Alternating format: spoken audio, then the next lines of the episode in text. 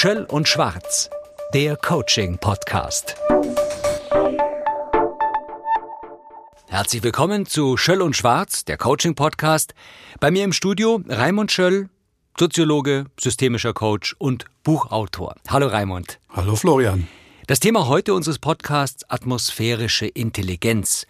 Eine Kompetenz für Alltag und Beruf. Raimund, wie bist du denn auf das Thema Atmosphäre gestoßen? Sehr urwüchsig.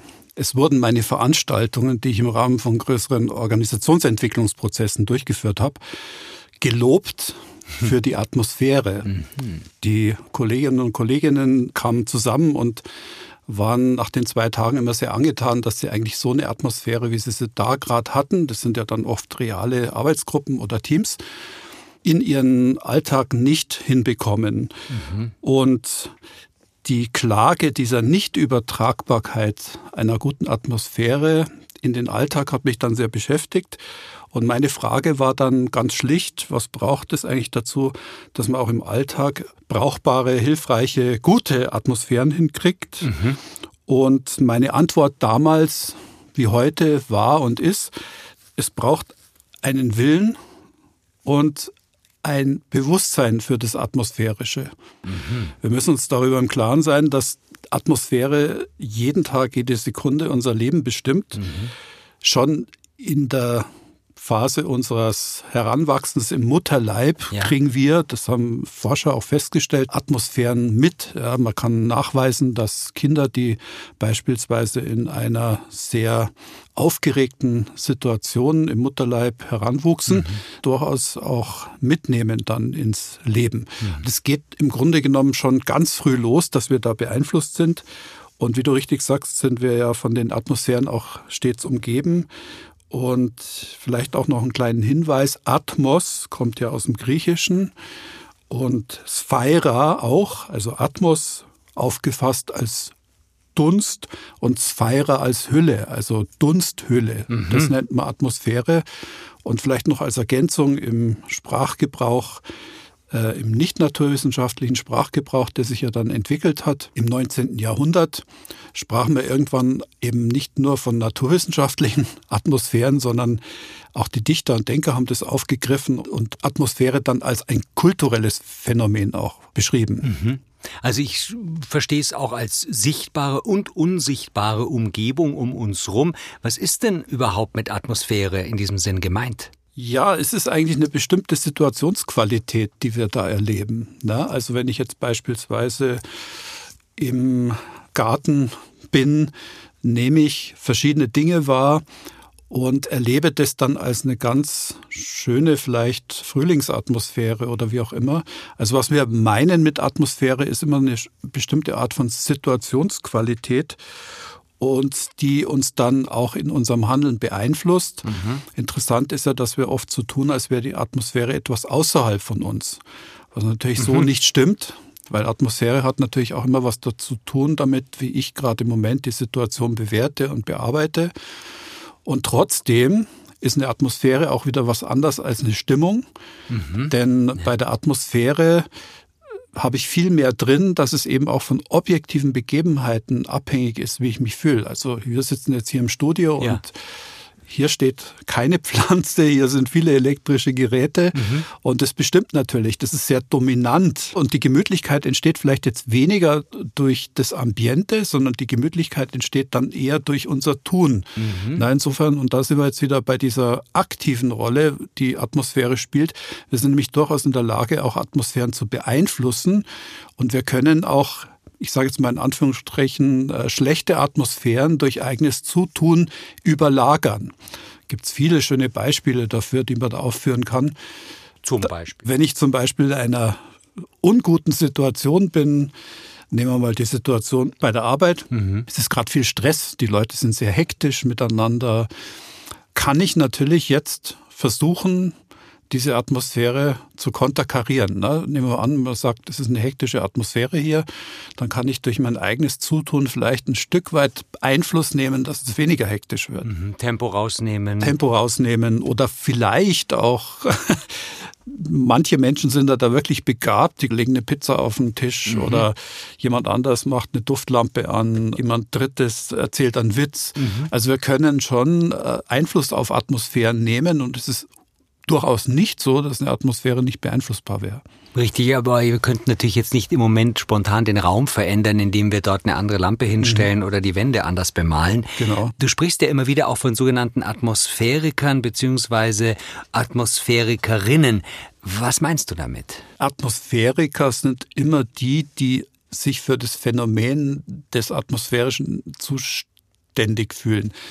Das kann ein Lehrer sein, das kann ein Psychotherapeut sein, das kann eine Führungskraft sein, das kann auch ein Inhaber eines Tierladens sein. Hm. Also für mich sind Atmosphäriker Menschen, die sich dafür verantwortlich fühlen, dass die Atmosphäre stimmt. Also insofern, äh, genauso wie man sagen kann, jeder Mensch ist vielleicht ein kleiner Künstler oder ein Philosoph, ist jeder Mensch auch zum Atmosphäriker-Dasein ja begabt ob er die Begabung dann abruft oder sie wahrnimmt, ist eine andere Frage. Natürlich gibt es Menschen, die dafür viel mehr Antennen haben. Menschen meistens mit einem sehr ästhetischen Empfinden haben wesentlich mehr Fingerspitzengefühl, eine Atmosphäre zu beeinflussen. Mhm. Aber grundsätzlich kann jeder ein Atmosphäriker sein. Und man sollte natürlich auch ähm, dieses Thema zulassen, auch für sich. Inwieweit spielt denn Atmosphäre in der Arbeit eine Rolle? Du hattest es ja vorher auch schon angedeutet. Wir haben da sichtbare, unsichtbare Elemente. Worauf muss ich achten? Man spricht ja gern vom sogenannten Betriebsklima. Das Betriebsklima. Eine sehr grobe mhm. Einteilung, mhm. aber der Begriff Betriebsklima kommt aus der Arbeitspsychologie und umschreibt eigentlich das Phänomen, dass eine Atmosphäre rezeptive, ein Klima von den subjektiven Empfindungen der einzelnen Individuen abhängt. Mhm. Und wenn du mich fragst, inwiefern spielt Atmosphäre eine große Rolle, da kann ich dir eine ganz eindeutige Antwort geben. Es gab Untersuchungen vor ein paar Jahren, hat man Führungskräfte gefragt, was ist denn eigentlich das Wichtigste für Mitarbeiter auch aus der Sicht der Führung und auch aus äh, der Sicht der Führungskräfte selbst für sich. Die erste Antwort war, neben toller Bezahlung war eigentlich die erste Antwort, das Betriebsklima muss stimmen. Mhm. Und wenn ich mich nicht täusche, ist es derzeit so, dass viele junge äh, Nachfolgende in, in den Arbeitswelten gerade auf das Atmosphärische äh, eine große, großen Wert legen. Ich habe beispielsweise neulich mal mit jemandem gesprochen, der so um die 30 war, der meinte, also wenn für mich die Atmosphäre im Betrieb nicht stimmt, dann kündige ich. Und ah ja, die Firma so kann so toll radikal. sein, wie sie will. Mhm. Wenn für mich das Betriebsklima nicht stimmt, mhm. dann habe ich keine Lust drauf, da verzichte ich lieber aufs Geld begebe mich ein halbes Jahr auf äh, freie Fahrt nach Indien, mhm. bevor ich mich da in dieser Firma drangsalieren lasse. Deswegen ist das Thema Atmosphäre, Betriebsklima jetzt für die Betriebe mhm. ein ganz, ganz wichtiges, entscheidendes Kriterium, auch zur Mitarbeitergewinnung. Ja, und da muss man wahrscheinlich im Moment auch wirklich diesen Einschub machen, dass wir ja in der Pandemie leben, die Arbeitssituation sich komplett verändert, viele Leute im Homeoffice sind, mhm. dementsprechend dort die Atmosphäre des Zuhauses ja. äh, wirkt und gilt mit all ihren äh, Nebenschauplätzen, nämlich mhm. auch noch Familie. Ähm, wie beobachtest du diesen Punkt im Moment? Das ist ein spannendes Phänomen. Wir erleben ja, dass man sich auf Zoom-Konferenzen zum Beispiel trifft. Ja. Und da begegnet man jetzt unterschiedlichen Atmosphären, mhm, Hintergründen, die Menschen kommen. Ja. ja. Der eine sitzt vielleicht irgendwo in den Bergen, äh, der nächste hat irgendwie ein äh, tröges Arbeitszimmer ohne Fenster. Ja. Beim nächsten oder bei der nächsten laufen dann Kinder durchs Bild. Mhm. Es ist faszinierend zu beobachten, wie dann quasi auch private Atmosphären jetzt in die Arbeitswelt rein schwappen. Die aber auch steuer- und kontrollierbar sind. Sollte man da ja, mehr drauf achten? Da wäre ich jetzt nicht allzu phobisch, weil ich glaube, wenn man da am Bildschirm sitzt und ein Standbild hat, ich mache das ja auch hin und wieder, da ist ein Standbild äh, von meinem Bücherregal im Hintergrund ja. zu, äh, zu, sehen. Mhm. Und ich habe jetzt keine Angst, dass man daraus jetzt voreilige Schlüsse zieht, weil es ist ja ein Standbild. Das ist ein Teil meiner Wohnung und also da hätte ich jetzt äh, keine Ängste. Ich erlebe aber, dass viele Kolleginnen äh, in den Arbeitswelten extra so einen künstlichen Hintergrund machen, damit Genau. sie nicht zu transparent werden. Mhm. Also ich glaube, das ist auch eine Geschmacksfrage. Und vielleicht auch ein Schutz, dass man sich tatsächlich eben nicht ins eigene Wohnzimmer, in die eigene Wohnung reinschauen lassen Ja. will. Also die Atmosphäre spielt aber auf jeden Fall, und zwar in welcher Form der Arbeit auch immer, sei es klassisch im Büro oder im Moment eben auch sehr verbreitet im Homeoffice, eine sehr, sehr große Rolle. Wir sind mittendrin in unserem Podcast Schöll und Schwarz. Atmosphärische Intelligenz ist das Thema, eine Kompetenz für Alltag und Beruf. Und da steckt es ja schon drin, wir sollten uns damit beschäftigen, wir sollen darauf schauen, welche zwischenmenschlichen Atmosphären kann man denn unterscheiden? Im Grunde ist eine Atmosphäre was sehr differenziertes und muss man natürlich immer auch genau anschauen, wie es im Einzelfall dann wirkt. Aber ich habe jetzt mal sechs Atmosphären voneinander unterschieden. Die Okay. eine wäre die aufgekratzt hektische, von der ich auch vorher schon sprach. Dann was man auch sehr häufig erleben kann als Externer, ich bin ja auch als Berater in den Firmen, Ja. eine kämpferisch hitzige Atmosphäre. Ne? Also wir werden jetzt dies und jenes machen. Was es aber auch zu beobachten gibt, zum Beispiel in eher schrumpfenden Organisationen, die eher mit Abbau zu tun haben im Moment, also auch Personalabbau, hat man es dann oft mit niedergeschlagen, ohnmächtigen Atmosphären zu tun. Es gibt auch sowas wie eine kühl distanzierte Atmosphäre. Ich habe das sehr häufig erlebt in Banken. Je höher man in die oberen Etagen hinauffällt, kann man erleben, dass sich dann eher so eine kühl distanzierte Atmosphäre breit macht. Also die auch gebunden ist an bestimmte Verhaltensweisen, die unsichtbar vorgeschrieben sind. In der Deutschen Bank oder in einer anderen Bank ist der Schlips und die Krawatte lange Zeit unabdingbar gewesen, ab dem achten Stock vielleicht. Gibt ja dieses große Gebäude, ich weiß nicht, wie es jetzt ist.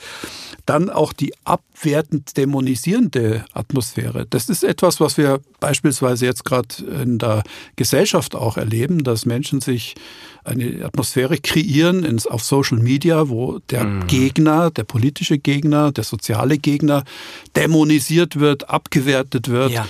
Also eine sehr, sehr ja, mächtige Atmosphäre, mit der man natürlich auch lernen muss, dann umzugehen.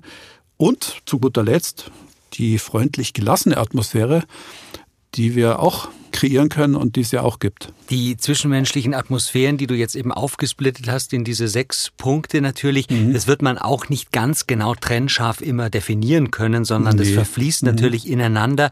Du meintest aber jeweils schon, habe ich es richtig verstanden, das Sichtbare wie auch das Unsichtbare im Punkto Atmosphäre. Also dass ich mir tatsächlich Mhm. zum Beispiel in der Bank auch die kühlen Möbel, den dicken Teppich, diese schalldichten Türen vorstelle und damit so eine Distanziertheit äh, generiere, Ja. als jetzt zum Beispiel in einem quirligen Callcenter oder Genau. in einer Marktsituation, wo man draußen ist an Ständen. Genau, die sogenannten Artefakte beeinflussen uns natürlich erheblich. Und es ist mit Sicherheit, jetzt spreche ich aus der Rolle des Soziologen, mit Sicherheit kein Zufall, dass beispielsweise im, äh, im, im Zimmer des Vorstands dann ein Bild von Baselitz hängt. Und zwar in einer Größe, die man ja normalerweise im Wohnzimmer nie hätte. Ne? Also das sind schon Auch Macht. Demonstrationen, ja, soziologisch betrachtet, die sich dann atmosphärisch auswirken. Der spannende Punkt bei Atmosphären ist ja, dass du sie auch in gew- gewissem Sinne lesen kannst. Es gibt sichtbare Faktoren, genannt hatte ich jetzt gerade einen Bild zum Beispiel. Genau, Kunstwerk. Sichtbare Faktoren, Mobiliar, davon haben wir vorher auch schon gesprochen, aber es gibt natürlich auch unsichtbare Faktoren. Wenn ein Mensch eine schlechte Stimmung, die er gerade hat, mit hineinbringt in eine Abteilung oder ins Team oder der Vorgesetzte mit einer bestimmten Emotion kommt, man weiß übrigens, dass Vorgesetzte emotional höchst ansteckend sind. Also Vorgesetzte wirken auf die Mitarbeiter auch in ihrer Gestimmtheit. Ähm, und da kommt natürlich sowas wie ein unsichtbarer Einfluss dazu. Denn nicht jede, nicht jedes Phänomen ist ja in der Sprache, sondern man kann es dann indirekt eher erkennen. Deswegen werbe ich immer dafür, dass wenn wir Atmosphäriker werden und uns als Atmosphäriker verhalten, nicht nur zu gucken, was sehe ich oder was zeigt sich hier in meiner Umgebung, sondern was spüre ich auch. Und da ist der Mensch ja, wenn er da ein gutes Sensorium hat, durchaus intelligent, auch zu spüren, wie jetzt eine Atmosphäre gerade ist und wie sie gemeint ist. Mir ist gerade das Wort Aura noch eingefallen. Hat es da irgendwas auch zu suchen? Aura ist auch eine, würde ich jetzt mal als Begriff dazu rechnen, der in, in die Welt des Atmosphärischen gehört, na klar, würden das aber nicht überbewerten. Mhm. Jetzt wollen wir uns ja selbst handelnd, aktiv mit dem Thema auch auseinandersetzen. Wie viel Einfluss hat man denn selbst auf eine Atmosphäre? Das ist eine entscheidende Frage. Also ein Atmosphäriker ist durchaus auch jemand, der erkennt, ich kann jetzt hier in dieser Atmosphäre nichts ändern. Und ja, ein Beispiel, na genau, und es akzeptiert. Sie sind auf einer großen Veranstaltung, wo mehrere Redner etwas erzählen und ich stelle fest, dass die Atmosphäre aufgeputscht ist. Mhm. Als Teilnehmer und Zuhörer einer Masse kann ich relativ wenig an der Atmosphäre ändern, aber was ich tun kann, ich kann jetzt lernen, mit dieser Atmosphäre umzugehen. Das mhm. würde ich dann wieder zum Thema Emotionsbewältigung reinnehmen. Mhm. Ich kann quasi anfangen, mit der Emotion beziehungsweise mit der Atmosphäre umzugehen. Und das wäre dann sozusagen eine passive Mitgestaltung der Atmosphäre. Was ich damit sagen will, auch durch Nichtstun, durch inneres Tun kann ich eine Atmosphäre ja ertragen erstmal, möglicherweise sogar beispielsweise als Mitarbeiter, wo ich keinen Einfluss habe, doch durch inneres Tun eine Atmosphäre beeinflussen. Definition atmosphärische Intelligenz. Die Fähigkeit, eine situative Atmosphäre durch inneres oder äußeres Tun zu ertragen oder zu beeinflussen. Du hast das Thema Emotionsbewältigung gerade angesprochen, mhm. Thema einer anderen Folge unserer Podcast-Reihe. Ja. Man kann also durchaus da auch hin und her springen. Mhm. Was muss man denn nun beachten, um gute zwischenmenschliche Atmosphären mitzukreieren, dass man eben da handelnder ist. Ja, eine gute Stimmung mitzukreieren liegt an verschiedenen Faktoren. Ein Faktor ist, dass ich dafür sorge, dass ich selber in einer guten Atmosphäre mich aufhalte. Also ich kann für mich selber sorgen, dass in mir selbst eine Atmosphäre vorherrschend ist, die wertvoll, sinnstiftend ist. Ich spreche mir jetzt mal nicht von gut, weil gut ist immer ein sehr grober Begriff, mhm. aber bei mir selber eine Stimmung herzustellen, die der Situation eher nutzt, als ihr schadet, ist schon mal der erste äh, wichtige Punkt. Ich komme jetzt mal auf so ganz einfache Regeln, ja, den anderen anschauen. Lächeln, wenn mhm. mich jemand anlächelt, ja, ja. also zurücklächeln. Ein, Grundumgangsform. Ein, ein, Smile zurückzugeben. Vielleicht auch in der eigenen Stimme sich bemühen.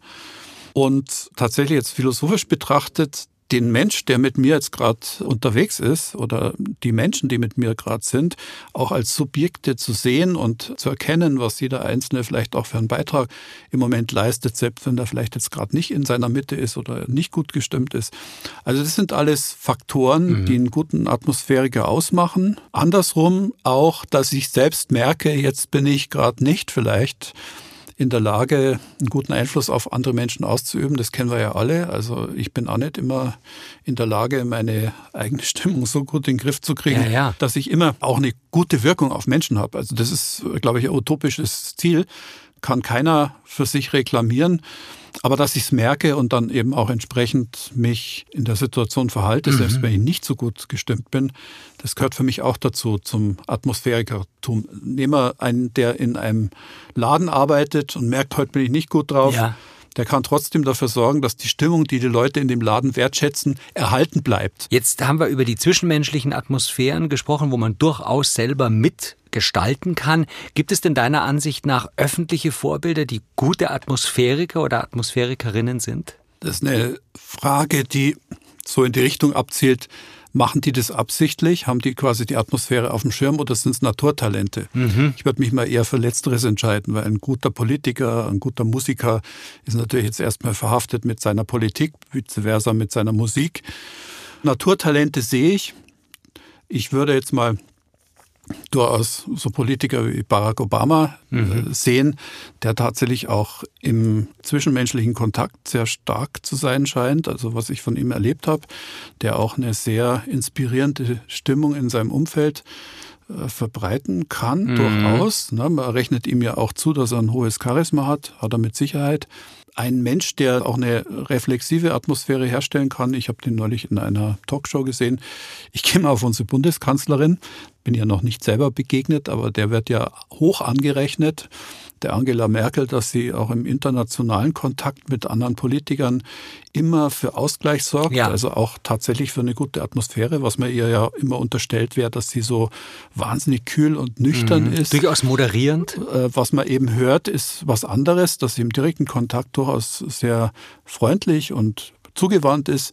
Wir können es auch gerade im Moment sehen, wie sie mit Krisen umgeht. Sie versucht, die freundlich gelassene Stimmung aufrechtzuerhalten, wenn gleich ihr das natürlich nicht immer gelingt. Und sie ist auch für mich ein schönes Beispiel dafür, dass wir alle nur mit Wasser kochen, auch äh, Menschen sind. Auch der Angela Merkel entgleisen manchmal die Gesichtszüge und auch Angela Richtig. Merkel ist manchmal schlecht drauf. Mhm. Und das ist ja auch genau das, wonach wir auch suchen, auch nach Brüchen und auch nach eben Unsicherheiten, weil wir ja selber auch weit davon entfernt sind, perfekt zu sein und dementsprechend darf man da durchaus auch diese Antennen haben, solche Atmosphären aufzunehmen. Hilft es denn jetzt zum Beispiel, sich in der Krise absolut und absichtlich mit guten Atmosphären zu umgeben, also fast wirklich künstlich herzustellen, fast vielleicht ein bisschen übertrieben? Geblieben, dass ich aus der Krise dadurch rauskomme? Ja, ich halte das gerade für eine ganz hervorragende Methode. Ich habe einen Klienten, der litt unter den schlechten Atmosphären in seinem Betrieb und litt unter der schlechten Atmosphäre zu Hause. Mhm. Auch in der Ehe hat es gekriselt. Und wir haben dann uns auf die Suche gemacht, eben mit dem Ansatz der atmosphärischen Intelligenz. Wo hast du denn Orte oder Stellen im Leben oder Plätze, erholsame Atmosphären, mhm. Atmosphären, die dich inspirieren vielleicht. Die Immer, pardon, ist, ja. meinst du damit auch Orte oder, oder? Ich meine tatsächlich Orte, ja. Mhm. Also ich halte viel davon, ganz bewusst Orte aufzusuchen, die einem etwas geben. Das mhm. kann ein Museum sein, Meistens sind es ja Orte, die uns ein bisschen aus dem Alltag rauskatapultieren. Klar, also ich denke mal, wir werden uns nicht äh, in der Arbeit in den nächsten Raum setzen, um eine bessere Atmosphäre zu haben. Nicht wirklich.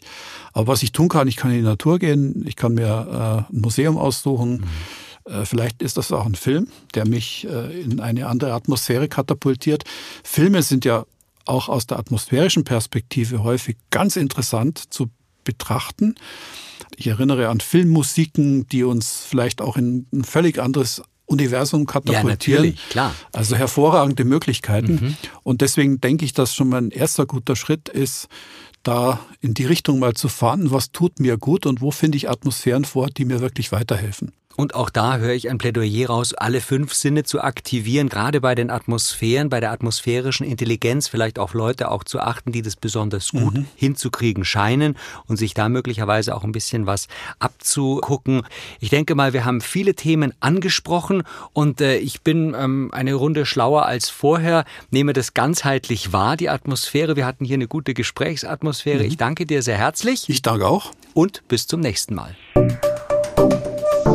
Schöll und Schwarz, der Coaching-Podcast.